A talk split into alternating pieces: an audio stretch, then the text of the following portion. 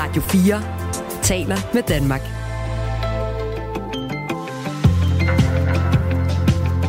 Velkommen til Radio 4 morgen. Flyet skulle være blevet i Thailand, så kunne passagererne sidde i lufthavnen i 5-6 timer. Det må være billigere, og så giver man ikke folk flyskræk og risikerer at miste kunder. Det blæste jo lidt i fredags, skriver Vestjyden til os på 1424, og det er en kommentar til, at vi tidligere på morgenen talte med Jon Elers, øh, der havde en meget dårlig oplevelse, da han kom hjem fra Thailand i fredags og landede midt i stormen Otto. Og han synes, øh, der burde laves nogle regler, så man ikke lander midt i en storm. Man har jo vidst i flere dage, at det ville storme, og han havde en meget ubehagelig oplevelse, fordi landingen, ifølge ham, så var de nede, øh, var det først tredje gang, det lykkedes at lande, og så måtte de sidde et par timer i flyveren bagefter, og der var lugtet af, ka- af kast op, hedder det, bræk. Opkast. Opkast. Ja, puke. Og så videre. Så derfor har han skrevet til Folketinget. Christina skriver til os, Folketinget burde forbyde blæsevejr, fe- øh, blæsevejr og charterferier. Kirsten øh, sidder i Nordjylland og har sendt en besked, hvor i der står, det er altid irriterende, når virkeligheden lige pludselig stikker sit grimme ansigt frem. Hvis piloten har fundet, at det er forsvarligt at lande et fly, så er det forsvarligt at lande et fly. Piloter har som øh, første prioritet, at deres passagerer øh, har, er i sikkerhed. Og I overlevede. Det var lidt ærgerligt. Det her er et eklatant eksempel på, at, et, et, på danskhed, hvor man kun kan klage. Og Mia skriver lidt i den anden grøft, det er da fortrinligt, at kunden klager helt op til øh, transportudvalget i Folketinget. Hatten af for ham, og det er altså fordi, at øh, øh, den her rejsende, Jon Elers, øh, som vi talte med tidligere, altså har skrevet et brev til Folketinget. Der findes en app, eller en hjemmeside, der hedder Flight Radar, hvor man kan følge med i, øh, i flys øh, gørn og laden op i øh, det store himmelrum. Og den bruger Sti åbenbart, for han skriver en sms. Øh, jeg fulgte flyene på Flight Radar. En del af flyene fløj videre til andre lufthavne efter forgæves forsøg på at lande i Københavns Lufthavn. Et så jeg flyve til Berlin. To fly så jeg flyve til Amsterdam. Så der er åbenbart nogen, ifølge Sti, der har taget den beslutning. Altså ikke at, øh, at trodse stormen motto og lande i København. Og det er helt rigtigt, der var faktisk nogle øh, fly, hvor piloterne, for det er nemlig dem, der bestemmer, om de vil prøve at lande, øh, besluttede sig for at flyve til andre lufthavne. SMS'er er velkomne på øh, 1424. Vi tager imod dem med kysshånd og øh, fordeler dem øh, fint ud over de her øh, timer, vi kalder Radio 4 morgen. Vi sender frem til klokken 9, og det er Michael Robach og Jakob Grosen, der er i studiet med dig her til morgen. Du lytter til Radio 4 morgen. Hvordan lyder en skole uden karakterer, uden fast schema og helt uden lektier? Det lyder måske for godt til at være sandt, men det er det ikke. Tre kvinder fra Hobro er nemlig i færd med at etablere den innovative naturfriskole, der skal fungere som et alternativ til den helt klassiske folkeskole. De har alle tre børn, der nærmer sig skoleideen og øh, skolealderen, og ideen opstod, da de sad og kiggede på folkeskoler i Hobro. Den klassiske folkeskole putter børnene lidt for meget i kasser. Det mener Miriam Bjerg Poulsen, der er en af initiativtagerne til etableringen af den her friskole i Hobro. Børnene skal kunne de samme ting på samme tidspunkt, og de tager ikke rigtig højde for, at børn er forskellige. Øhm, og det vil vi gerne gøre plads til på vores friskole. Så vi vil gerne undervise en mere praktisk tilgang, hvor man øh, ligesom har en hands-on undervisning frem for øh, mere bogligt. Og skolen i Hobro bliver langt fra den eneste af sin slags flere steder i landet af lignende skoler end øh, etableret eller på vej. Nu kan jeg sige godmorgen til Andreas Ras Christensen, der er forskningschef ved VIA University College. Godmorgen. Godmorgen. Hvad mener du om sådan en skole uden fast schema, uden lektier og uden karakterer? Jo, men jeg mener grundlæggende, at det er en øh, vigtig mulighed, vi har i Danmark, netop at etablere nogle frie grundskoler, som så er et frit alternativ for de forældre, som nu synes, at det er det rigtige sted for deres børn at være. Øh, jeg tror stadigvæk, at det er rigtig vigtigt, at vi også har en folkeskole, hvor flertallet af folkets børn går, så at sige, hvor der er nogle, øh, øh, nogle fag, som er grundstammen, hvor der er et formål, som er, som er fælles, og hvor man også har nogle, nogle rammer, hvor der også indimellem bliver givet karakter i de ældste klassetrin, uden at der skal være for mange af dem. Det er, det er en vigtig ramme omkring folkeskolen, det har det været i mange år, og selvom den indimellem er presset udefra, så har det trods alt vist sig at være en rigtig, rigtig god ramme omkring langt de fleste børn og unges udvikling. Nu ved jeg ikke, om der er lavet forskning på det her, men man, man kan jo godt se nogle slags forældre i hvert fald øh, bekymre sig, hvis ikke der er schema, ingen lektier og ingen karakter. Altså lærer man lige så meget på sådan nogle friskoler, som man gør i folkeskolen? Ej, der har du ret i. Det vil, det vil nok ikke være rimeligt her at sidde og, og drøfte, om den, den kommende friskole her øh, er en god ramme omkring øh, børn og unges øh, udvikling. Det vil jo vise sig, kan man sige.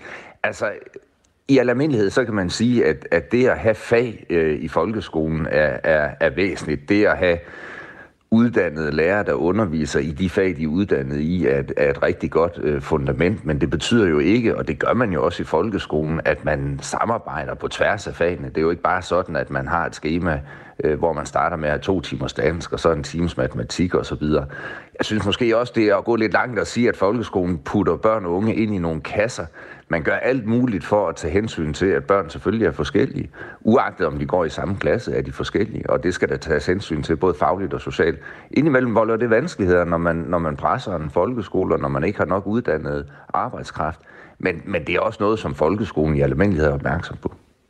Den innovative naturfriskole i Hobro, eller din friskole, som den også hedder, er inspireret af en lignende skole med samme navn, der ligger i Trige ved Aarhus. Og din friskole i Trige slog dørene op i august, og der går indtil nu 31 elever på skolen, fordelt på 8 årgange. Det er Emilie Skå og Brun, der er grundlægger af skolen i Trige, og hun er uddannet lærer med en kandidat i det, der hedder STEM-undervisning, der kort sagt handler om at gøre uddannelse mere personligt relevant.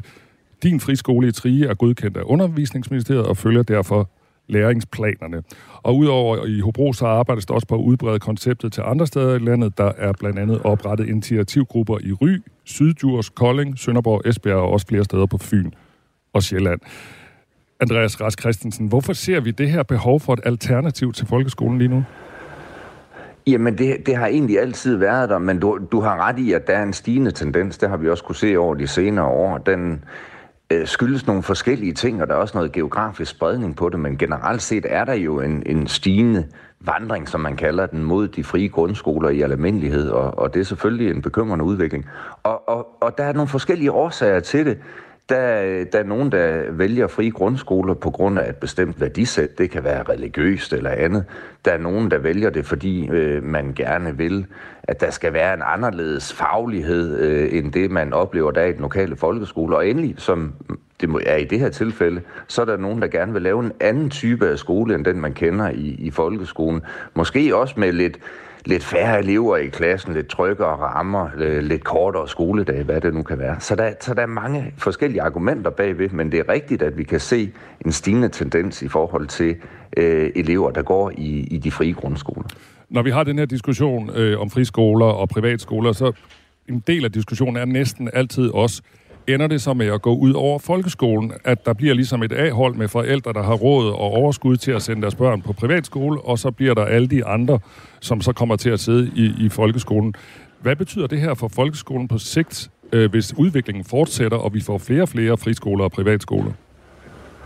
Jamen, så kan det ende der, øh, som du også indikerer, nemlig at, at vi kan få nogle steder i hvert fald en folkeskole for ressourcesvage elever og frie grundskoler for ressourcestærke elever. Og det er sådan set, det er i al almindelighed øh, ikke en ret god udvikling, kan man sige, men det udfordrer jo selvfølgelig også helt overordnet hele folkeskolens grundtanke, eller hele den tanke, vi i Danmark har med en skole, som skal være en enhedsskole, som man kalder den, hvor forskellige elever går sammen.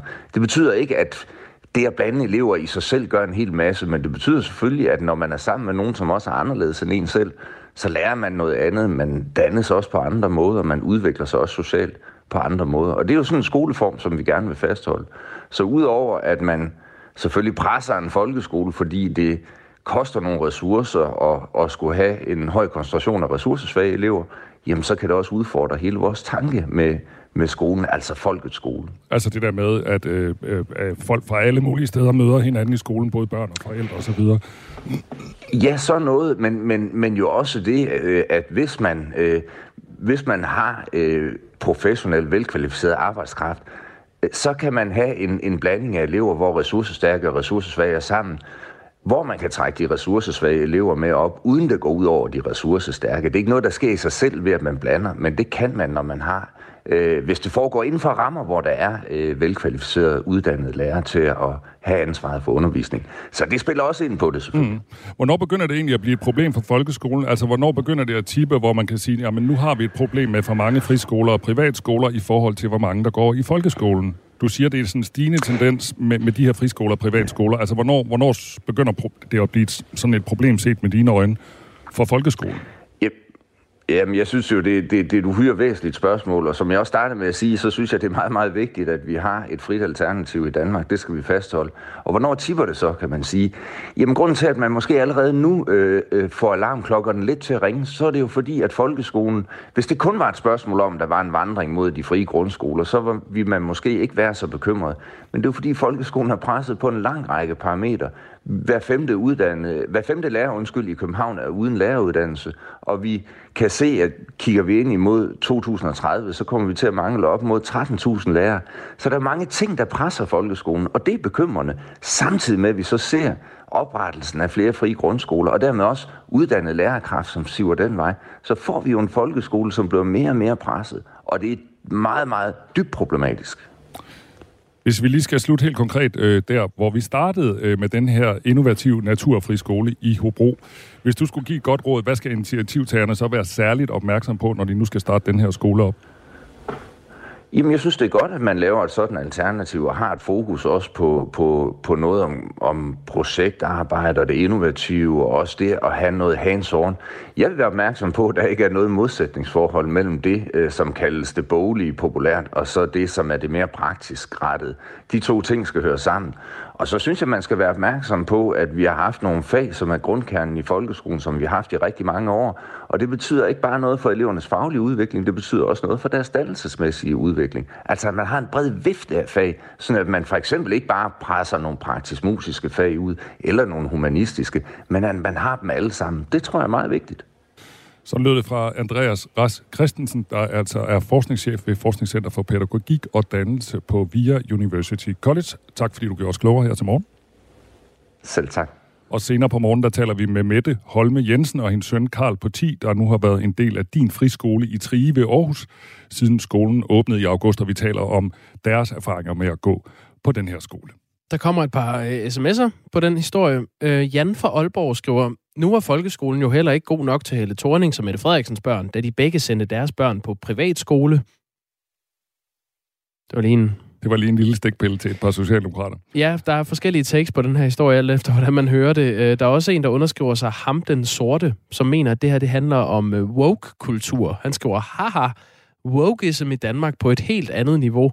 Tag jer nu sammen. Det er ikke en vuggestue. Du går ikke i skole for at hygge. Det er læring. Det kræver struktur, god stress til hjernen, øjeblikke, hvor man får åbenbaringer osv. Vigtigt spørgsmål. Hvad kan eleverne, når de kommer ud af sådan en friskole? Med venlig hilsen, ham den sorte. Og det får vi jo altså øh, svar på lidt senere, når vi taler med Mette Holme Jensen, som er en forælder, og vi taler med hendes søn Karl på 10 år. Altså, der kan vi jo øh, stille spørgsmålet videre, hvad får man egentlig ud af at gå på sådan en skole? Radio 4 taler med Danmark.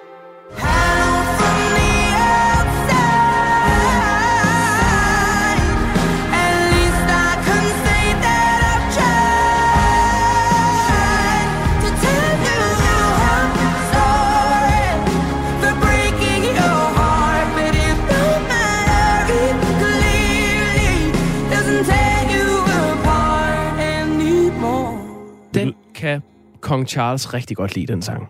Det lød som fru Adele. Jamen, det er det jo. Uh, Adele, som... Ja, det var Hello med Adele, hvis du vil og finde den på Spotify efterfølgende. Vent lige til, til, når du ikke hører radio længere. Uh, Kong Charles kan godt lide Adele. Mm. Han kan faktisk også godt lide uh, ham her. Mm-hmm. I'm in love with the shape of you. We push and pull like a magnet do.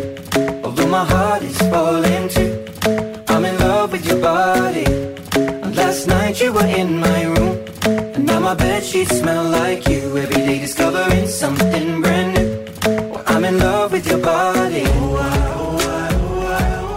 Ed Sheeran?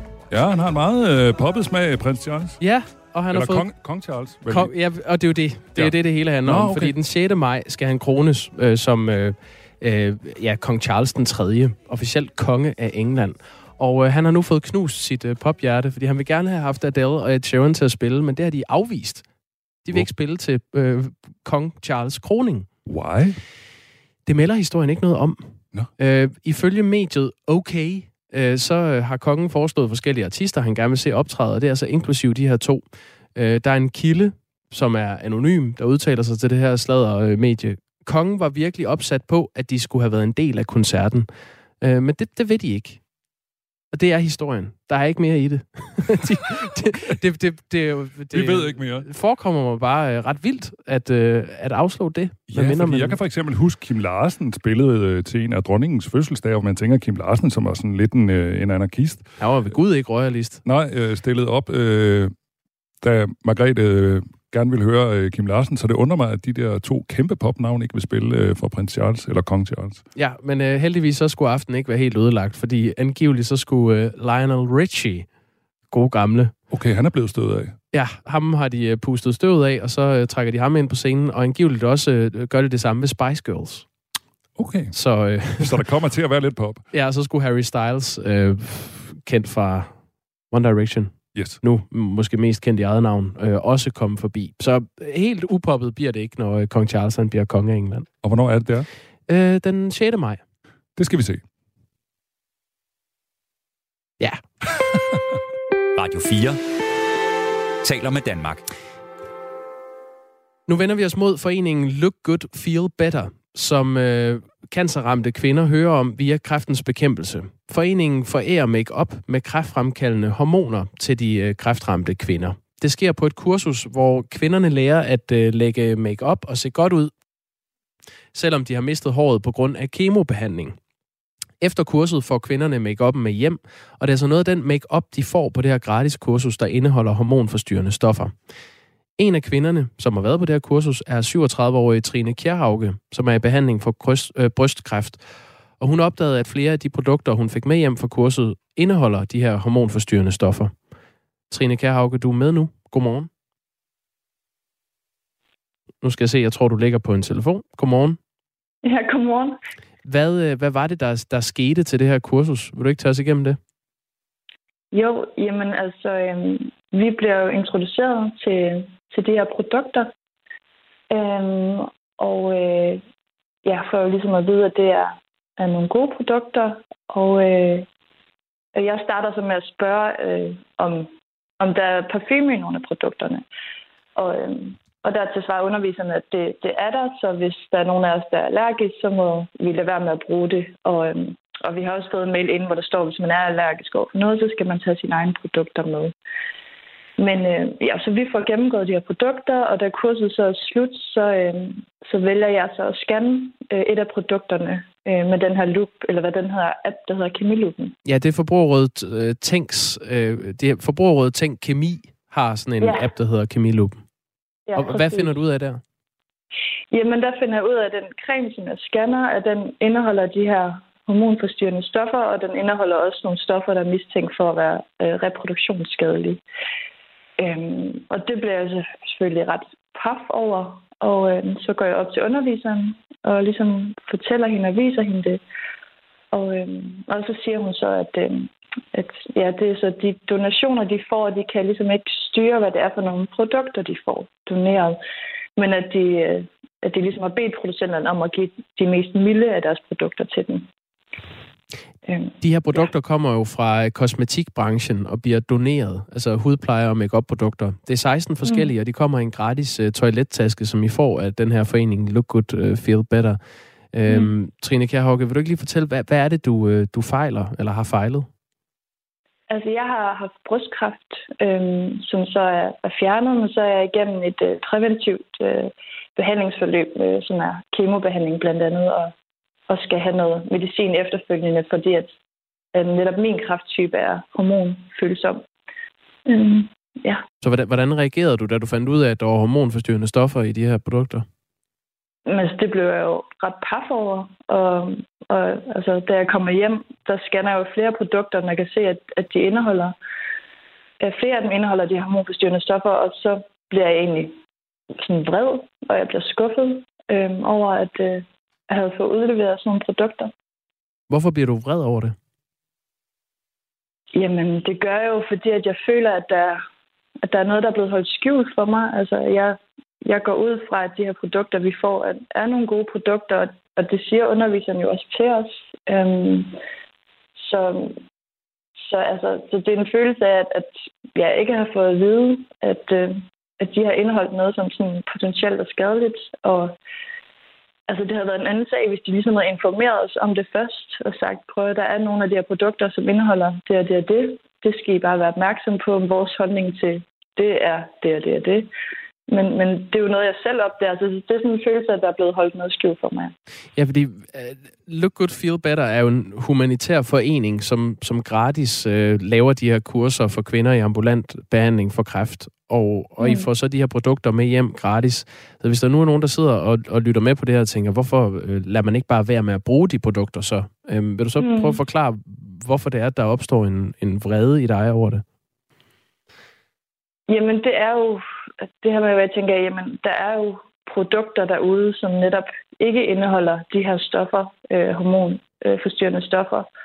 Og øh, så tænker jeg, jamen, hvorfor, hvorfor bruger de ikke, altså hvorfor sætter de ikke en standard for, hvad det er for nogle produkter, de får doneret, øh, når man ved, at der er nogle produkter, som er bedre.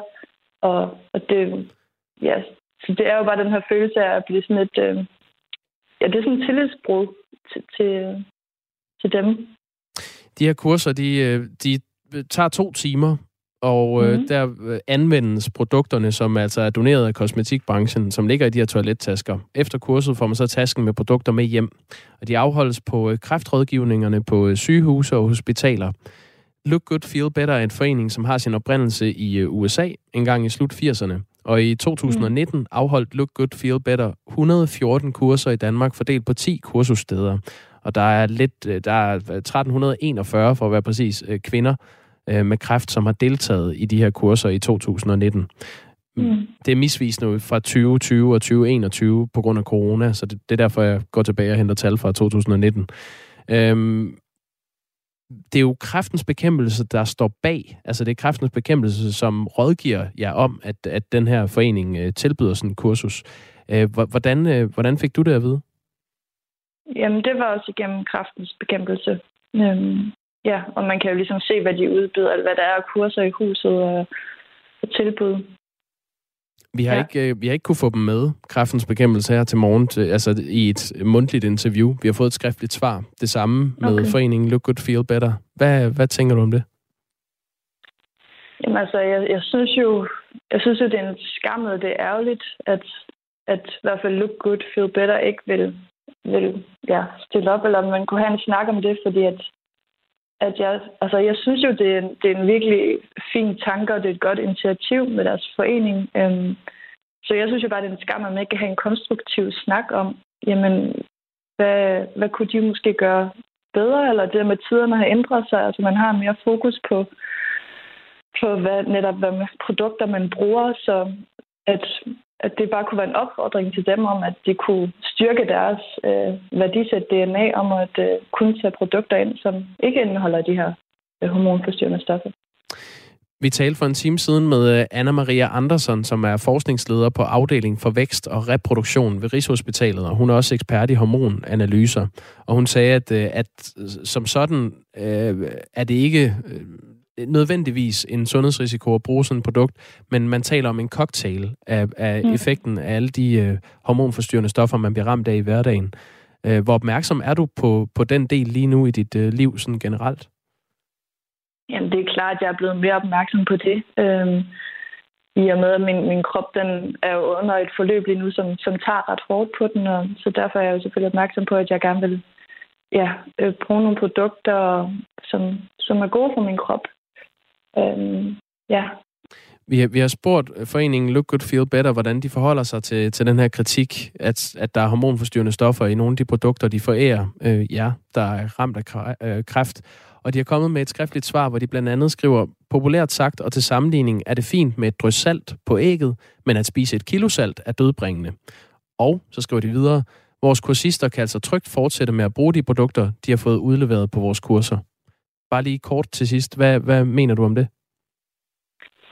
Jamen, altså, jeg, jeg ved jo godt, at netop det med cocktail-effekten, at, at, at ligesom mængden af det er vurderet ud fra det, hvad man kan få, altså sådan lidt af gangen, men, men det er igen det her, hvis man så får det andre steder fra, altså kemi for tøj eller madvarer, så videre, altså, så tænker jeg, hvorfor ikke bare helt udelukke? Altså, for jeg ved, at de har nogle af de produkter, de de har, det, det er A-mærkede produkter, så hvorfor ikke altså, ligesom sige, at det er kun dem, vi vil have ind, i stedet for, at der at der overhovedet skal være nogen altså mulighed for at få nogle af de her hormonforstyrrende stoffer.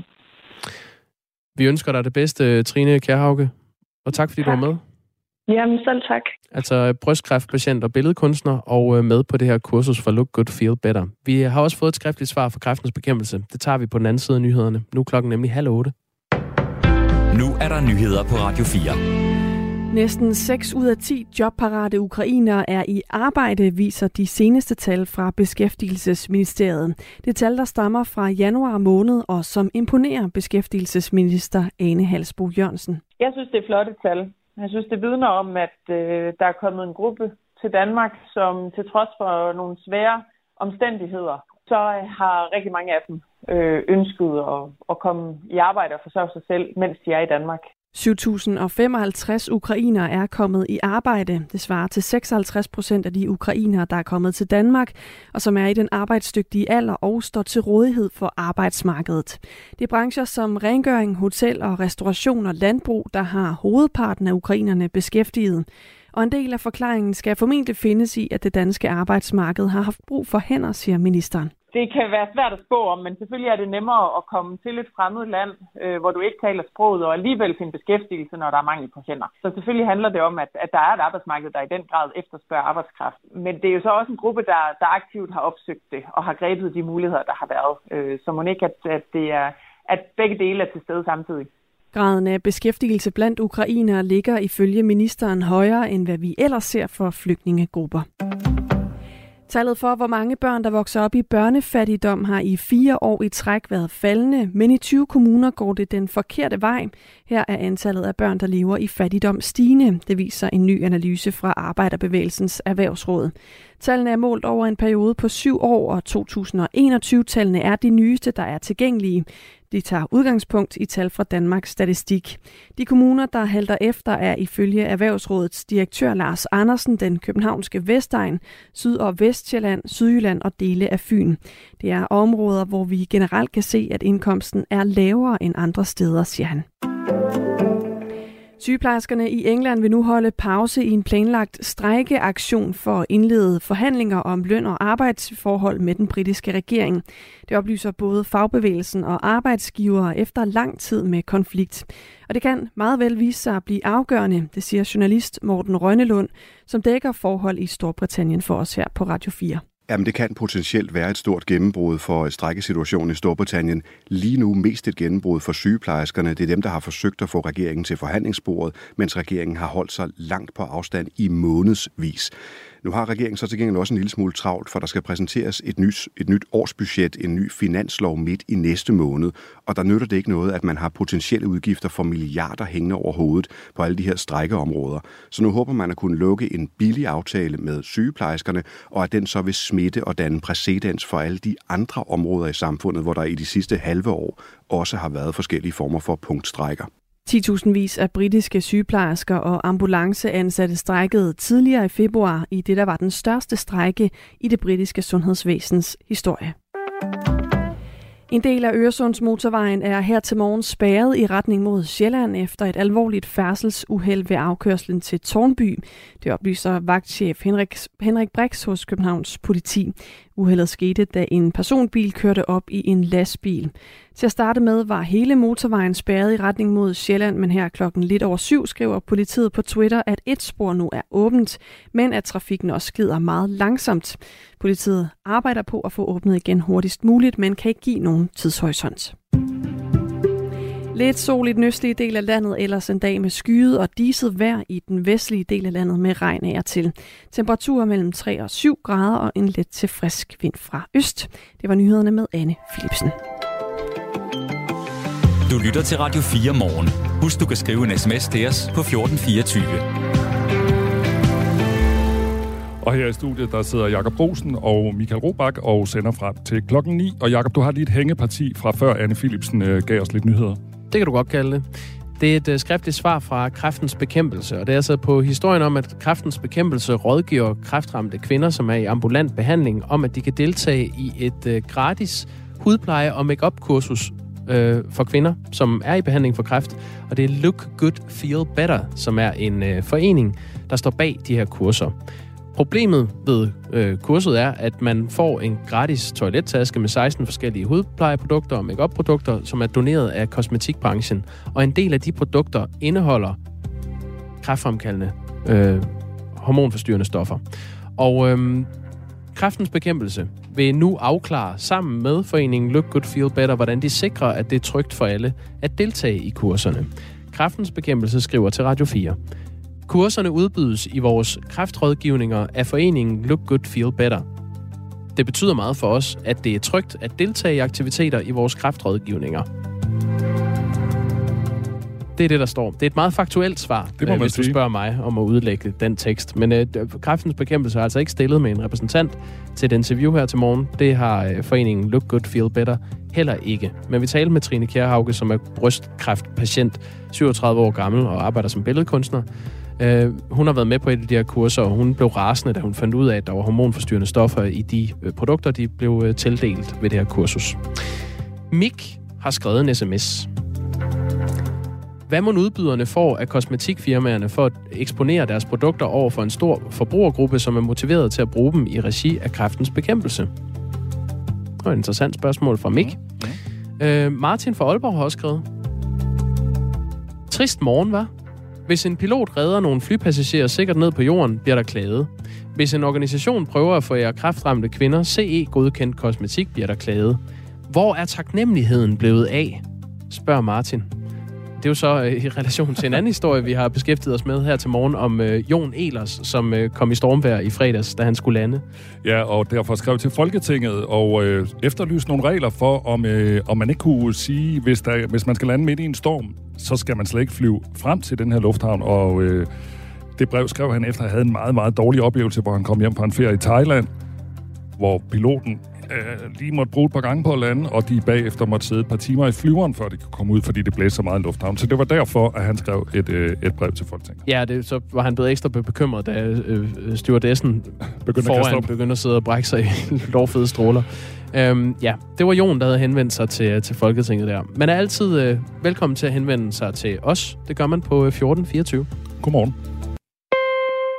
Radio 4 taler med Danmark. Nu læser jeg lige noget op. Men vi må desværre sige nej til dig. Vi skal helst have en, der er etnisk dansk. Sådan lyder et af de afslag, som 19-årige Jibril fik et sted, hvor han havde søgt elevplads som elektriker. Det skriver hans mor, Maison Al-Aidi, i et øh, opslag på LinkedIn, hvor hun også vedhæfter en mail med det her afslag, han har fået. Opslaget har fået flere end 2.000 reaktioner og bliver delt vidt og bredt, øh, på, også på andre sociale medier lige nu. Her skriver moren blandt andet, Gang på gang modtager han det samme svar. Det er desværre ikke sådan en som dig, vi søger. Hvad er sådan en som ham? Fordi han ikke har blå øjne, blondt hår og hedder Brian, bliver han fravalgt. Og 19-årige øh, Jibril her er ikke den eneste, der, kommer, øh, der kæmper med at få en, øh, en elevplads. For et andet år siden søgte Anas Sadoun, der i dag er 19 år, en elevplads som smed. Og her måtte han sende omkring øh, ja, mange ansøgninger, før der var bid gennem var 70, 75 sådan cirka forskellige firmaer, der var der bare et nej. En del af dem, der var, gik, der var faktisk meget hurtigt nej.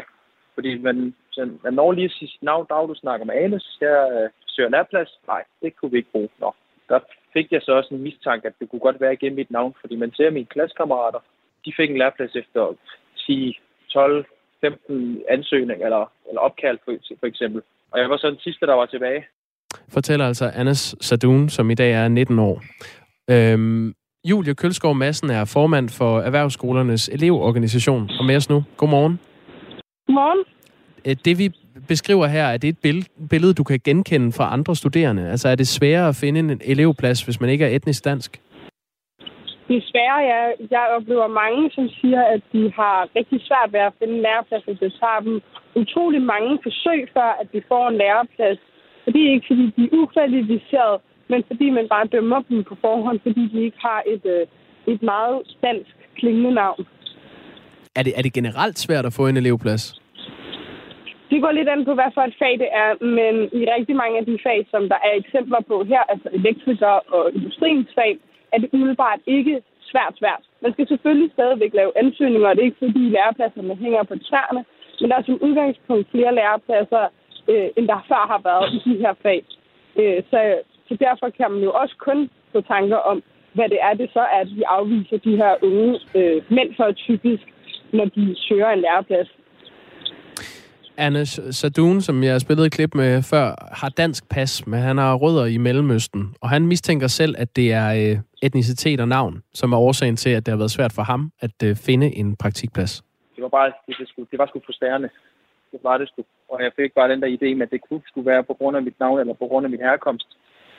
At, øh, at jeg ikke kunne finde et så nemt.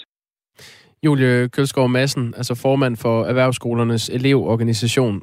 Nu er det jo svært at vide, hvad der er den præcise årsag til et afslag. Hvordan kan du vide, at et afslag skyldes etnicitet, og ikke bare en følelse af, at det er på grund af etnicitet? Der er jo heller ikke noget, som er sådan direkte sikkert.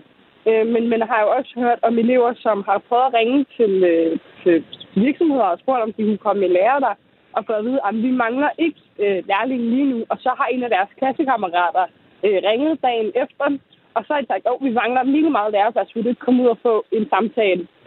Øh, og så er det jo der, hvor man hurtigt tænker, at, at det må være på grund af effektivitet. Der er mange få virksomheder, der, der, der tænker, at nu skriver vi, at det er fordi, at du ikke er dansk. Men man kan hurtigt få de tanker, når man bliver afvist gang på gang. Men vi står i en situation, hvor der i 2030 kommer til at mangle næsten 100.000 øh, faglærte på arbejdsmarkedet, fordi mange kommer til at gå på pension. Og samtidig kommer der til at være et overskud af akademikere og personer med længere videregående uddannelser. Så inden for de næste 10 år kommer Danmark til at mangle faglærte. Øhm, kan det skyldes noget andet, at man ikke kan finde en elevplads i, i, i, den, øh, i det marked, der, der er lige nu? Der er jo også folk, der ikke, altså, der, hvor de ikke har fundet deres rigtige plads. Der er mange årsager til, at man ikke altid kan finde en læreplads. Men jeg synes, det er hyggeligt, øh, at man siger, at man kommer til at mange så mange mennesker, og så vil man ikke tage ind de unge mennesker, der rent faktisk gerne vil tage uddannelsen. Og jeg går ikke en dag, hvor jeg ikke ser, at vi mangler faglært, eller der er for få, der vælger en faglært uddannelse. Så er det simpelthen for dårligt, at man afviser folk, der rent faktisk vælger uddannelsen, bare fordi de ikke lige øh, øh, er blåret. En undersøgelse fra Københavns Universitet øh, fra 2018 viser, at det generelt er sværere at blive kaldt til jobsamtale, hvis man ikke har et traditionelt dansk navn. Især var det mænd af anden etnisk øh, oprindelse, der havde sværest ved at komme til en øh, jobsamtale. En undersøgelse fra Københavns Universitet viser også, at kvinder, der bærer tørklæde i øh, gennemsnit, skal sende 60% flere ansøgninger for at blive kaldt til en samtale, end hvis man ikke bærer tørklæde. Øh, Julie Kølskov Madsen, hvad er jeres bud på en løsning i erhvervsskolernes elevorganisation? Det er rigtig svært, fordi jeg tror ikke, der er nogen god løsning lige her nu. Øh, en af de eneste ting, man rigtig kan se som værende en mulighed, er jo at fuldstændig skulle analysere ens øh, ansøgninger, øh, så man hverken kan se køn eller, eller anden etnicitet, så man ikke bliver afvist på grund af det. Men det vil også bare være super ærgerligt, hvis man ikke kan have noget personlighed over det. Fordi selvom at der er nogen, som er nederne og afviser folk, fordi at de har en anden etnicitet, så er der jo også nogle virksomheder og mennesker, som ikke klinger sammen. Øh, og det vil man have svært ved at finde ud af, hvis man skal analysere med det. Så der er ikke rigtig nogen god løsning på det, andet end at, at der er nogle arbejdsgiver, der tager sig sammen og dropper de der holdninger om, hvem de vil have og ikke vil have ind på deres virksomheder. Tak skal du have, fordi du var med, øh, Julie Kølskov Madsen. Tak fordi I sætter fokus på det. Øh, som altså er formand for elevskolerne, Erhvervsskolernes elevorganisation, hedder det. Vi har øh, forsøgt at få kontakt til, til både Maison Al-Aidi og hendes søn Jabril, som vi hørte fra helt i starten, for at, at høre nærmere om den historie, men det har desværre ikke været muligt her til morgen. Et historisk politisk eksperiment har set dagens lys med den nye SVM-regering. Det er jo nu toget kører i forhold til at træffe svære beslutninger i den eller inderste kreds af regeringen. Hver uge samler Radio 4 et panel af tidligere toppolitikere og rådgivere, der ved, hvad det kræver at regere Danmark. Det tror jeg, de fleste af os har prøvet, at vi skulle op og forsvare et eller andet, som bare stank. Lyt til eksperimentet på midten i Radio 4's app, eller der, hvor du lytter til podcast. Radio 4 taler med Danmark. Nå, Michael, er du en flittig gæst på Jensens øh, Bøfhus?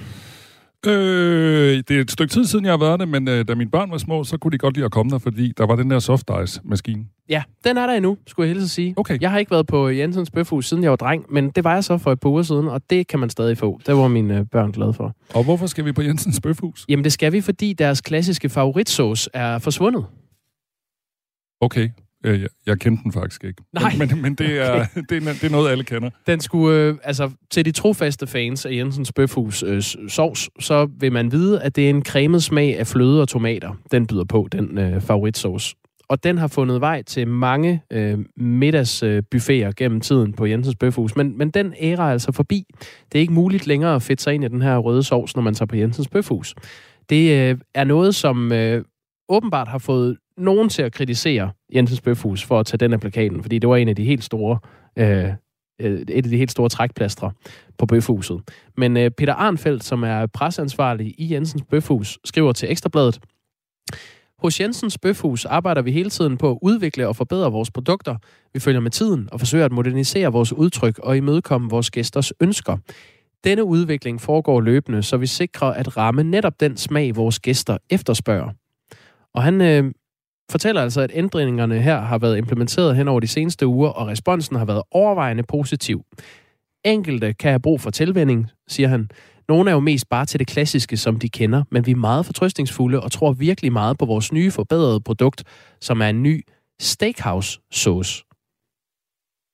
Steakhouse sauce. Det er den nye favoritsauce på Jensens Så det er Bøfhus. ligesom, når man kommer på Jensens Bøfhus øh, nu, så skal man simpelthen bede om en steakhouse sauce. Og hvis du beder om en heliumballon, som man kunne få i øh, gode gamle dage på Jensens Bøfhus i 90'erne, så øh, får du det altså heller ikke. Det, det står for min regning, men, øh, men det, det spurgte vi nemlig efter, og det fik vi at vide, det, det har vi da ikke haft længe. Det, det var f- for meget baks med det. Så det kan man heller ikke få længere. Nå? Verden Men, er at lave. Men nu kan man få en steakhouse sauce i Ja. stedet for øh, favoritsaucen. Og hvis du er en af dem, der, der nyder øh, favoritsaucen øh, derhjemme, og der rigtig skal kredses om, øh, om middagsmaden, så øh, skal du bare holde lettet op, fordi det er Stryens, som har overtaget sovseforretningen fra Jensens Bøfhus og, og distribuerer det til supermarkederne. Og det var i 2017, at man overtog den sovseforretning, og Stryens oplyser til Ekstrabladet, at man ikke har planer om at tage livsglæden fra favoritsauce-fans ved at skrotte sovsen. Det skriver Ekstrabladet. Så øh, det vil altså fremover være muligt at få de her røde dråber i uh, detailhandlen. Der, hvor du handler. Det er da public service, er det ikke? Det er da totalt public service. Du lytter til Radio 4 morgen.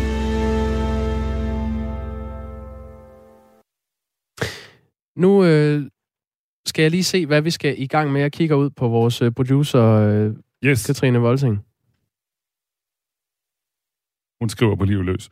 Ja. Det er godt. Jo. Vi, øh, vi skal snakke om friskoler, fordi hvordan lyder det med en skole uden et fast schema og helt uden lektier? Det lyder måske for godt til at være sandt, men det er det ikke. Tre kvinder fra Hobro er nemlig i færd med at etablere den innovative natur- og friskole, der skal fungere som et alternativ til den klassiske folkeskole. De er alle tre børn, der nærmer sig skolealderen, og ideen opstod, da de sad og kiggede på folkeskoler i Hobro. Den klassiske folkeskole putter nemlig børnene lidt for meget i kasser, mener Miriam Bjerg Poulsen, der er en af initiativtagerne til etableringen af friskolen. Og der skulle gerne komme et klip med hende her. Børnene skal kunne de samme ting på samme tidspunkt, og de tager ikke rigtig højde for, at børn er forskellige. Øhm, og det vil vi gerne gøre plads til på vores friskole. Så vi vil gerne undervise en mere praktisk tilgang, hvor man øh, ligesom har en hands-on undervisning frem for øh, mere bogligt. Og skolen i Hobro bliver langt fra den eneste af sin slags, fordi flere steder i landet er lignende skole, skoler etableret eller allerede på vej. Mette Holme er mor til Karl på 10 år, som går på den innovative natur- og friskole i Trige. Godmorgen. Godmorgen. Din søn Karl, han øh, er 10 år, og han gik i folkeskolen til 3. klasse, men så skiftede han til den her friskole i Trige. Hvorfor det? Jamen, øh, han var simpelthen ikke glad øh, for at gå i folkeskolen, og øh, der var en længere periode, hvor vi slet ikke kunne få ham op og afsted om morgenen, og, og det er jo super hårdt for, for hele familien, og jo, jo især for Karl. Så vi begyndte at kigge os om efter en alternativ skole, en skole, der kunne tilbyde ham noget andet. Og det fandt vi. Heldigvis så kom vi i kontakt med initiativtager Emilie Skov Brun fra den innovative naturfriskole. Og hendes idéer om læring og fokus på det hele menneske og ja, natur og bevægelse, det, øh, det tænkte vi med det samme, det ville passe rigtig godt til Karl. Og på den innovative naturfriskole, der kommer trivsel før læring, og, og, og det var også helt i tråd med, med vores idé om, hvad der gør en god skole. Og hvordan fungerer det så i praksis? Altså, hvordan kan I mærke, både i undervisningen, men måske også på Karl, at øh, trivsel kommer før, før, før det faglige? Jamen altså, øh, Karl han er blevet sulten efter at lære noget igen. Øh, nu kan han glæde sig til næste skoledag, og det er jo sådan, det skal være. Og, og den her skole den tilbyder en anden form for undervisning og en, et andet læringsfællesskab. Der er plads til, at eleverne de har medbestemmelse, og, og de lærer ud fra nogle ting, som giver mening for dem. De laver mad over bål, de lærer noget om øh, planter ved at få dem til at gro, og de får brugt deres krop. Øh, blandt andet så har vi en skøn friluftslærer, som tager dem med i klatrehal, og, eller lærer dem at klatre højt op i træerne. De, øh, de gør nogle andre ting og lærer på nogle, på nogle andre måder, end man gør i folkeskolen, hvor der er meget, øh, ja, meget envejskommunikation og, og, og stille siden på, på sin stol. Jeg taler med Mette Holme, som er mor til Karl på 10 år, som går på den innovative naturfri, øh, naturfriskole i Trige. Og Mette, vi er sådan et program, der får sms'er, så nu får du lige en her fra en, der så ja. godt nok også kalder sig ham den sorte. Han skriver, tag nu sammen. Det er ikke en vuggestue. Du går ikke i skole for at hygge. Det er læring, det kræver struktur, god stress til hjernen, øjeblikke, hvor man får åbenbaringer osv. Hvad siger du til det? Kan du ja. være bekymret for, om Karl lærer nok? Mm, altså helt bekymret, det var jeg dengang, han... Øh hver morgen øh, tikkede mig om, han ikke godt må blive hjemme øh, fra skole. Og det føltes jo helt forkert at sende sin 8-9-årige dreng afsted hen i et miljø, hvor han faktisk meget tydeligt gav udtryk for, at, at der kunne han simpelthen ikke lide at være.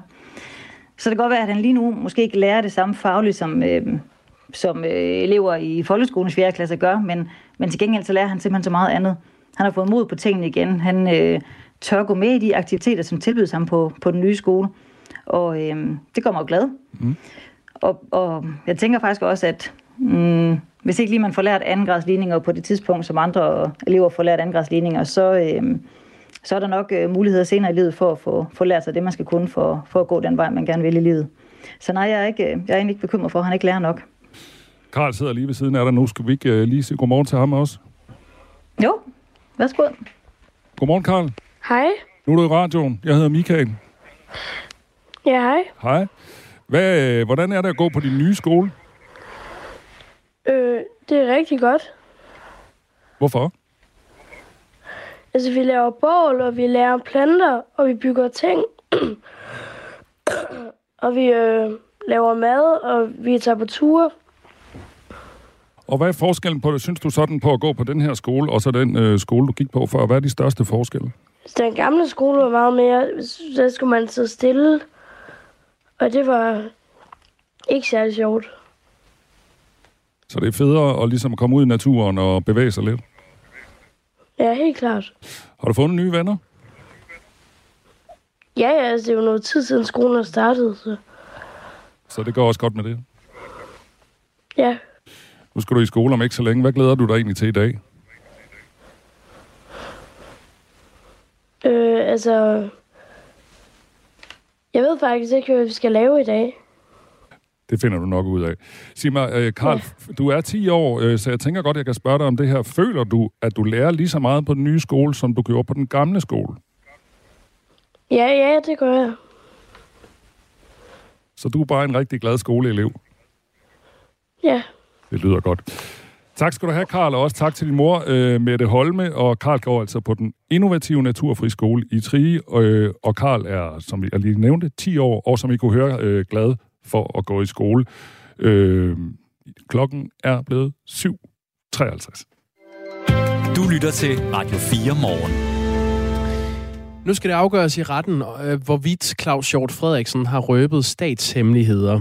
Den tidligere venstre forsvarsminister er nu tiltalt i sagen. En sag, som handler om, hvorvidt Claus Hjort Frederiksen har talt over sig i forbindelse med et mørklagt samarbejde mellem Forsvarets efterretningstjeneste og den amerikanske efterretningstjeneste NSA om at øh, tappe fiberkabler for telefoner og internettrafik. Og det er kabler, som øh, løber under dansk jord. Claus Hjort Frederiksen er ikke vendt tilbage på vores øh, henvendelse. Til gengæld skriver han på Facebook, jeg har ikke afsløret angivelige statshemmeligheder. Punktum. Thomas Larsen er vores politiske redaktør på Radio 4. Godmorgen. Godmorgen. Det her det er jo en meget spektakulær sag, og den har været længe under øh, opsejling. Hvor stiller det sagen, at Claus Hjort nu er blevet tiltalt? Jamen, det betyder jo, at nu er det blodig alvor, ikke mindst for Claus Hjort øh, Frederiksen øh, selv, fordi nu øh, er han simpelthen sat på øh, anklagebænken, ikke? og han har nogle af de mest alvorlige øh, anklager hængende over øh, hovedet, øh, og det bliver jo så selvfølgelig ekstremt interessant at se, hvordan den retssag den kommer til at udfolde sig fremover. Han modtog øh, angiveligt anklageskriftet i går, altså anklageskriftet i sagen, men det er klassificeret som hemmeligt, og derfor ved vi ikke præcist, hvad Claus Hjort Frederiksen er tiltalt for. Han oplyser dog, at han er tiltalt for overtrædelse af straffelovens paragraf 109 om røbelse eller videregivelse af statshemmeligheder. Sagen skal køre ved øh, Københavns Byret, og anklageren vil have dørene i sagen lukket. Og når dørene lukkes i en sag, så betyder det, at pressen ikke har nogen adgang til retslokalet, og dermed får offentligheden ikke meget at vide om, hvordan den her retssag kommer til at forløbe. Men, øh, men dørene skal ikke lukkes, øh, hvis det står til Claus Hjort Frederiksen selv. Han skriver på Facebook, jeg vil kæmpe til det yderste for at få dem slået op på hvid gab. Og han skriver også videre, jeg har både kræfter og overskud til at gå hele vejen i den her sag. Når jeg læser op, hvad han skriver på Facebook, øh, Thomas Larsen, hvad, hvad vidner det så om, øh, det, det han siger?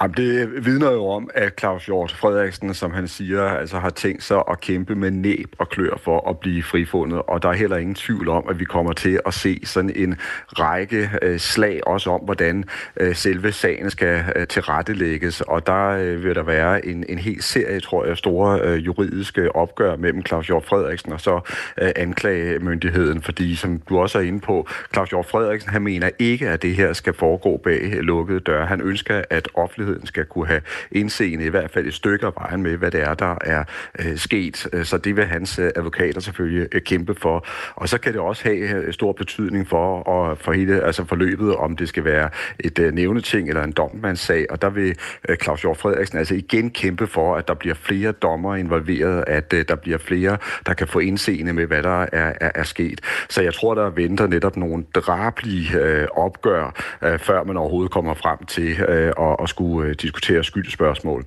Det er ikke, fordi han har været stille om sagen, Claus Hjort Frederiksen selv. Han har givet mange interviews. Øh, jeg kan huske et, hvor han, øh, hvor han forklarede, at han havde set det sagskompleks, der lå på ham, og at det, det, det svarede til en infomediasøgning. Altså, han mente ikke, at der var andet i sagen øh, fra anklagernes side, end at øh, man har øh, fundet frem til nogle artikler, hvor han har udtalt sig om det her øh, kabelsamarbejde med, med USA. Øhm, og man kan også sige, det, at sagen overhovedet kører, gør jo også, at vi hele tiden beskæftiger os med netop det kabelsamarbejde, og siger det også i radioen ret ofte. Men, øh, men det er over et år siden, at Claus Hjort Frederiksen øh, blev sigtet i sagen. Dengang sad han i Folketinget, og derfor skulle Folketinget jo stemme om, hvorvidt man skulle ophæve hans immunitet, og det var der ikke flertal for. Men efter valget i efteråret sidder han ikke længere i Folketinget, og derfor er han ikke immun. Øh, og det respekterer hans parti Venstre, men de er kede af, at han skal igennem det. Det øh, fortæller politisk ordfører i Venstre, Morten Dalin, til øh, Ritzau. Thomas Larsen, hvorfor tror du, at Venstre siger, at de er kede af det, når deres partifælde potentielt har røbet statshemmeligheder? Jamen, det tror jeg, der er flere grunde til. Her der skal vi jo tænke på, at Claus Jørg Frederiksen er et helt speciel øh, personlighed i dansk øh, politik, og ikke mindst i Venstre, altså hvor han decideret er en institution. Han har været den tætteste, nærmeste, mest fortrolige rådgiver for skiftende venstremænd, altså helt øh, tilbage til Uffe Mann Jensen over Anders Fogh Rasmussen, Lars Løkke Rasmussen, ligesom han altså også har været en stor hjælp for Jakob Ellemann Jensen, mens han har været i spidsen for, for Venstre. Derudover så taler vi jo altså om en toppolitiker, der har haft øh, store ministerposter, nogle af de mest mest betroede ministerposter i dansk politik. Han har været finansminister, forsvarsminister osv.